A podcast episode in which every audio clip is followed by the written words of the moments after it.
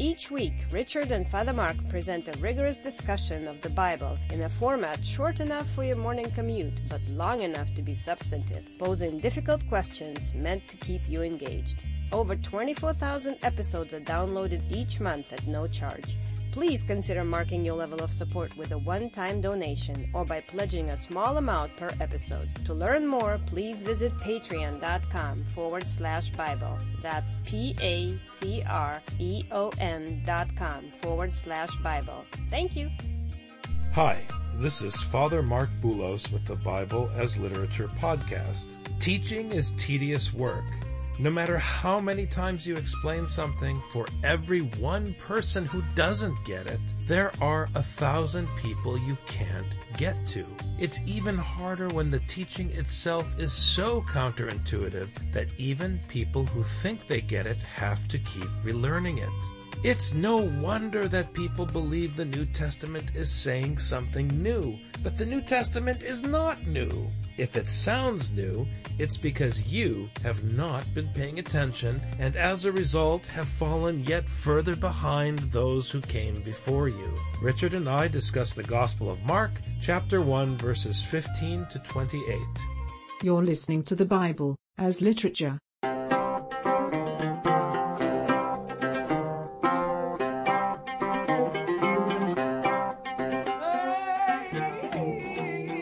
This is Father Mark Boulos. And this is Dr. Richard Benton. And you are listening to episode 145 of the Bible as Literature podcast. Last week, Richard and I were reading Mark and realizing the extent to which Ezekiel controls the New Testament. It's unbelievable.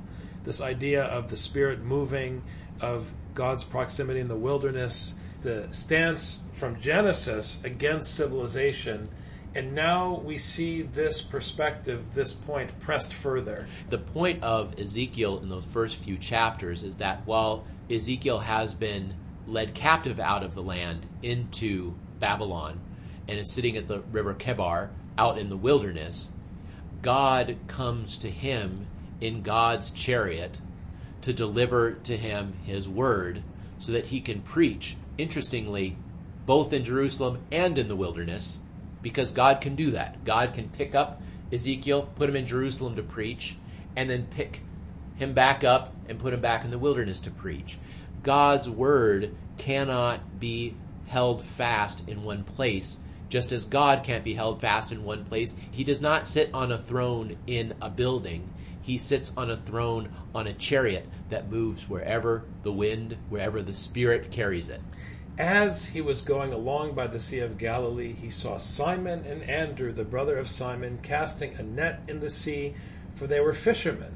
So, as he approaches civilization outside of Jerusalem, namely Galilee of the Gentiles, he now is looking for disciples, followers, and he is not going once again to the elite he is going to the rabble to recruit his followers. Right. He's staying so far outside of civilization, on the edge of civilization, and he's found some very rough, uncivilized people, fishermen. I have relatives who are fishermen, so I don't want to say too much about fishermen, but these are people who are not known for their education, were not known for their knowledge, and not known for their religious authority by any means. He's going to a rough, blue collar neighborhood in an area of the country that the people of Jerusalem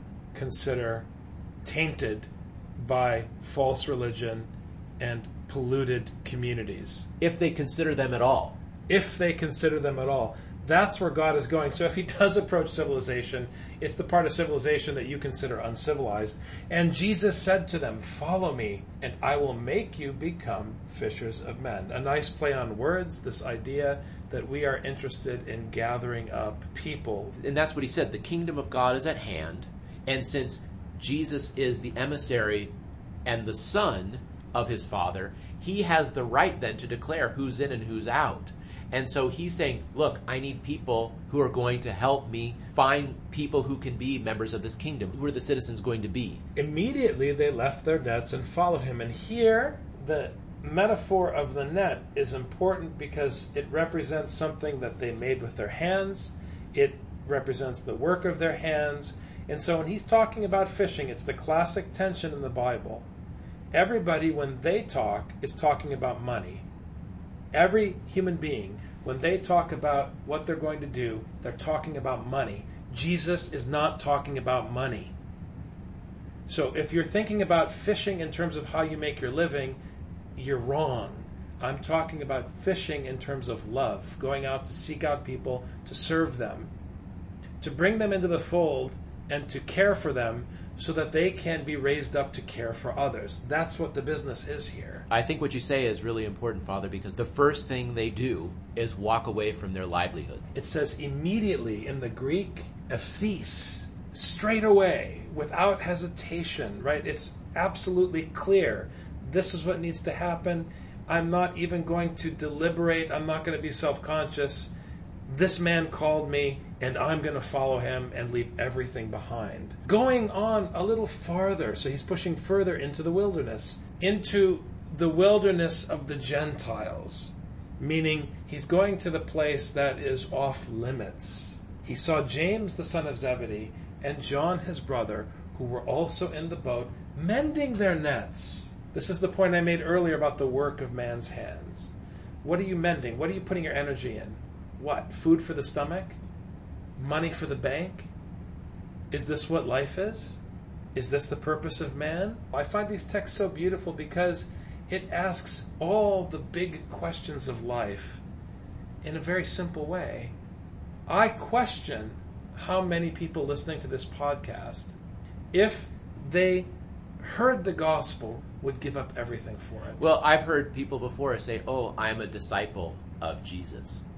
When you hear what these disciples did, Jesus said, Let's go. And they literally dropped everything. They didn't have a parish meeting, they didn't call the mayor.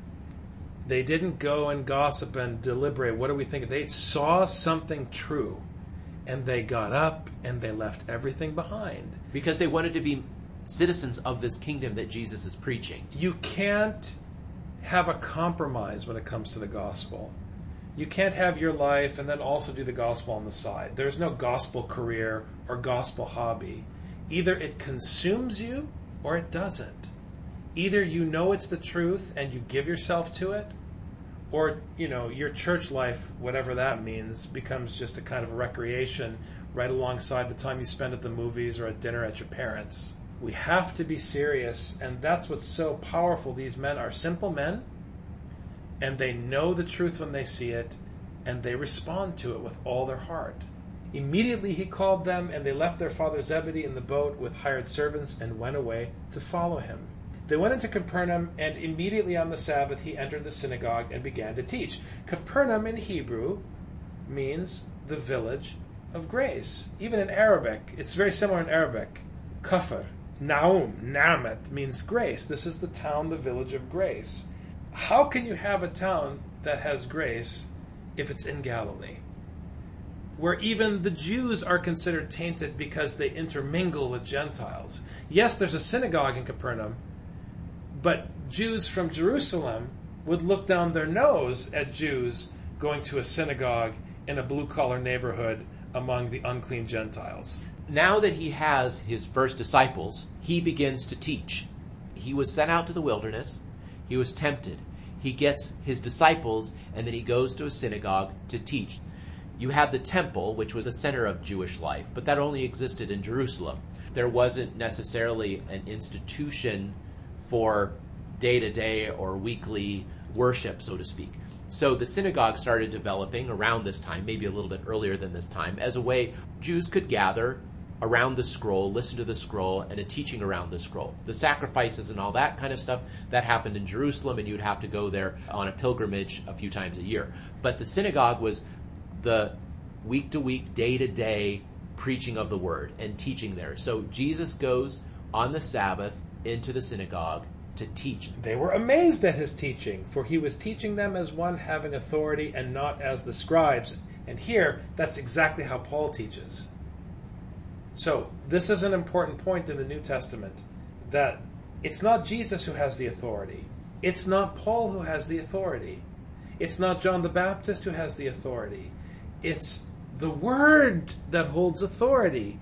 In the same way that God the Father was pleased with the work of His Word in the baptism of His Son, whom He named in Mark.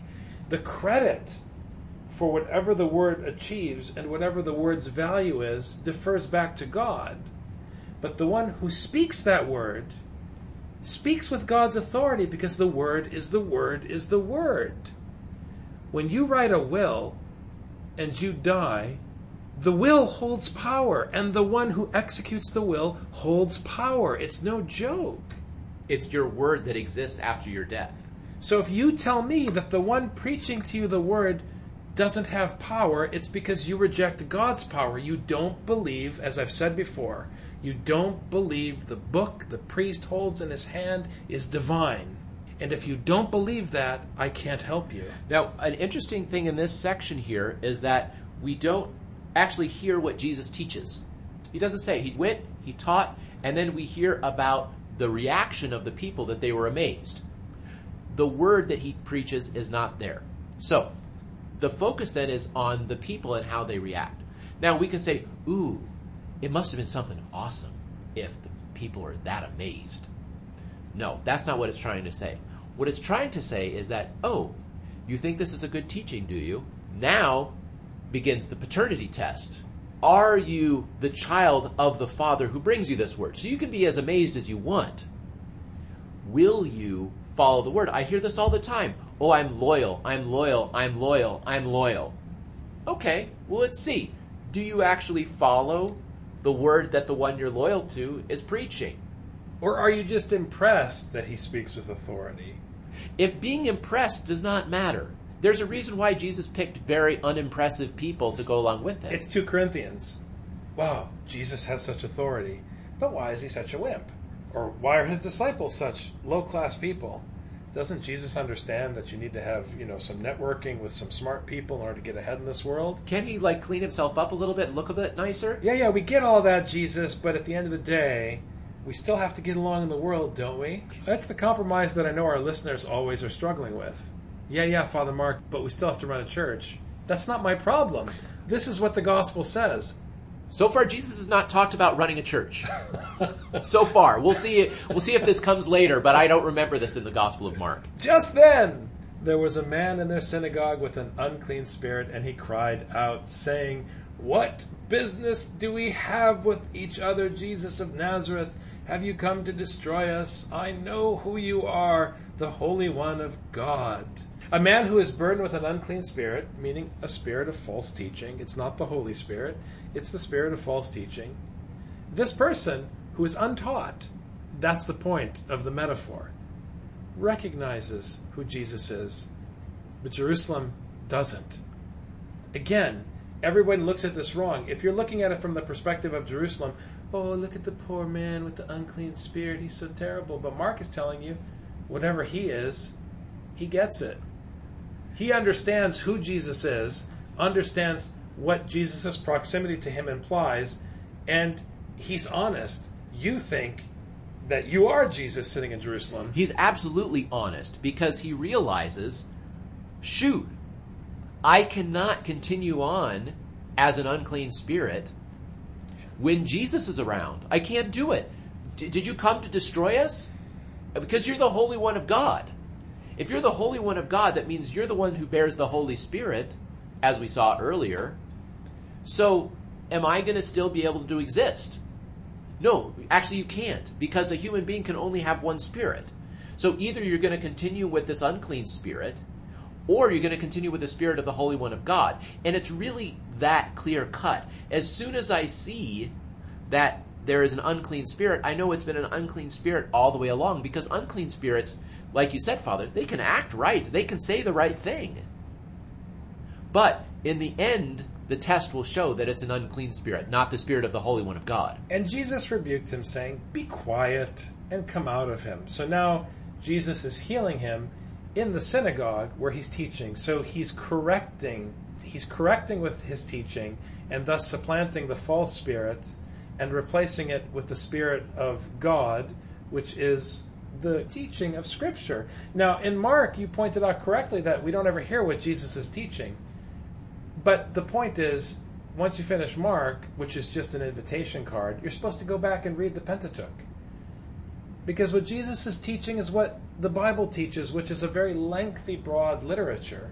So that is what he's giving to this poor Gentile man who, until now, has been left to the unclean spirits because no one in Jerusalem wanted to bother to visit Galilee. And it's significant that he says, be quiet, because the teaching is everything. The unclean spirit has to stop teaching if there's going to be space for the gospel.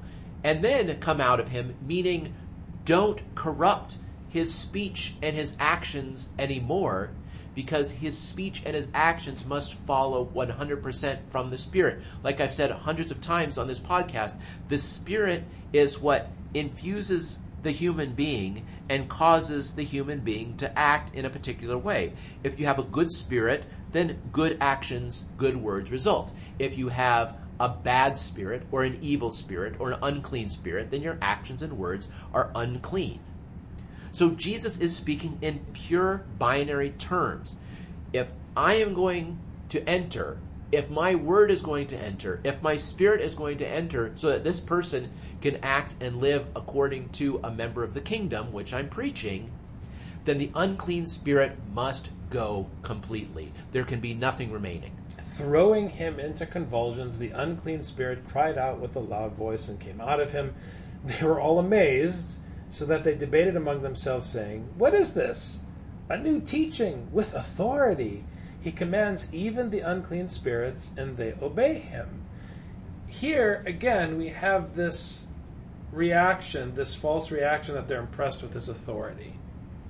Yes, he holds authority, but this isn't about power in the same way that fishing isn't about money, even though it is about power, but not power the way you understand it for personal gain it's power for the sake of the common good.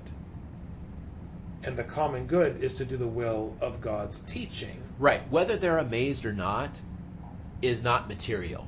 Because once you're amazed, then you're actually under judgment. So, you think this teaching is great, huh? Okay. Then there's going to be certain actions that would result from this teaching. Let's see if you think those are so great, because that's the only fruit that can come of your being amazed by this. Otherwise, it's just a good feeling that's going to pass. When you and I were talking over the weekend about the parable of the sower, sure, the seed's going to land. The seed might even sprout a root, but is it going to bear fruit? That's the question. So being amazed, that's the root, but it's not fruit. But that's the problem with the new teaching, the way that it's referred to as a new teaching with authority. Whenever people hear the gospel preached, and I've seen this with my own eyes, they hear it as though it's the newest, most exciting thing they've ever heard. I mean, it's been around for millennia. But the reason it always strikes people as new is A, because Jerusalem wasn't doing their job. I can't stress this enough. But B, because it's so different than the way human beings talk. And when people hear the gospel, and recognize this fundamental difference, they either dismiss it as being stupid and absurd, or they see it as the pearl of great price, the way the apostles did it earlier in this section, and they drop everything to go after it. Those are the two reactions. Either the priest is crazy, or Paul is crazy, or John the Baptist is crazy, or Jesus is crazy, or I've never heard this before. Why aren't people teaching this? Actually, they are, and they have been it's just finally reached your ears. And when they're not, there's a book actually that we're uh, all referring to. It's called the Bible, and you can read it anytime you'd like. So the way to hear new teaching is not that Jesus is being an innovator. The way to hear new teaching is that it's new to their ears. And there's a judgment that comes along with this. And this is the thing also is they hear this as if it's new. They're impressed that this is so fantastic. And then they say, even the unclean spirits obey him. So here's the question Will you obey him? If the unclean right. spirits are right. willing to obey him, if they are compelled to obey him, there's nothing they can do. Against their own will, they cry out as they're pulled out of this person. Now, you who are so amazed, are you willing to obey it? Well, as a scribe or a Pharisee in Jerusalem, I understand the importance of modesty, and I would never speak the way he's speaking. Let me check the Bible which I wrote and see whether or not he's complying. That's not obedience. Obedience is incompatible with that stance. Yeah, it's hubris. You have an institution you built, and Jesus is messing it up for you because he's saying your institution is irrelevant. He's not saying that we have to like get rid of your institution. I mean, you can keep your temple. Just don't tell me that these poor people in Galilee need you. They have a synagogue, which, by the way, is a Pharisaic tradition.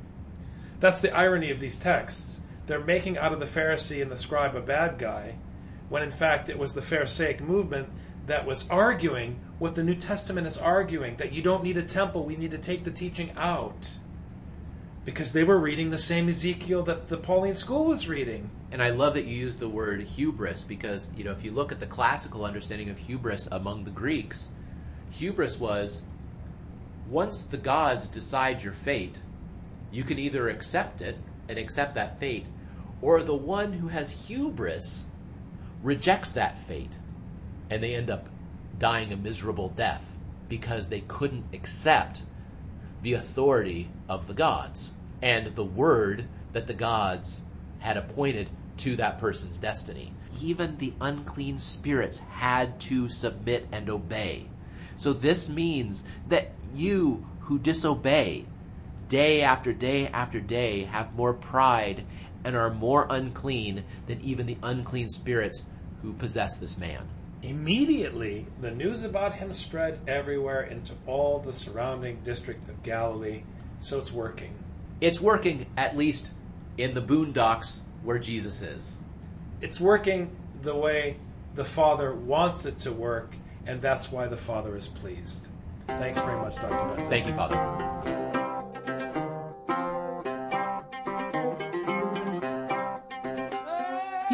Heard the Bible as literature.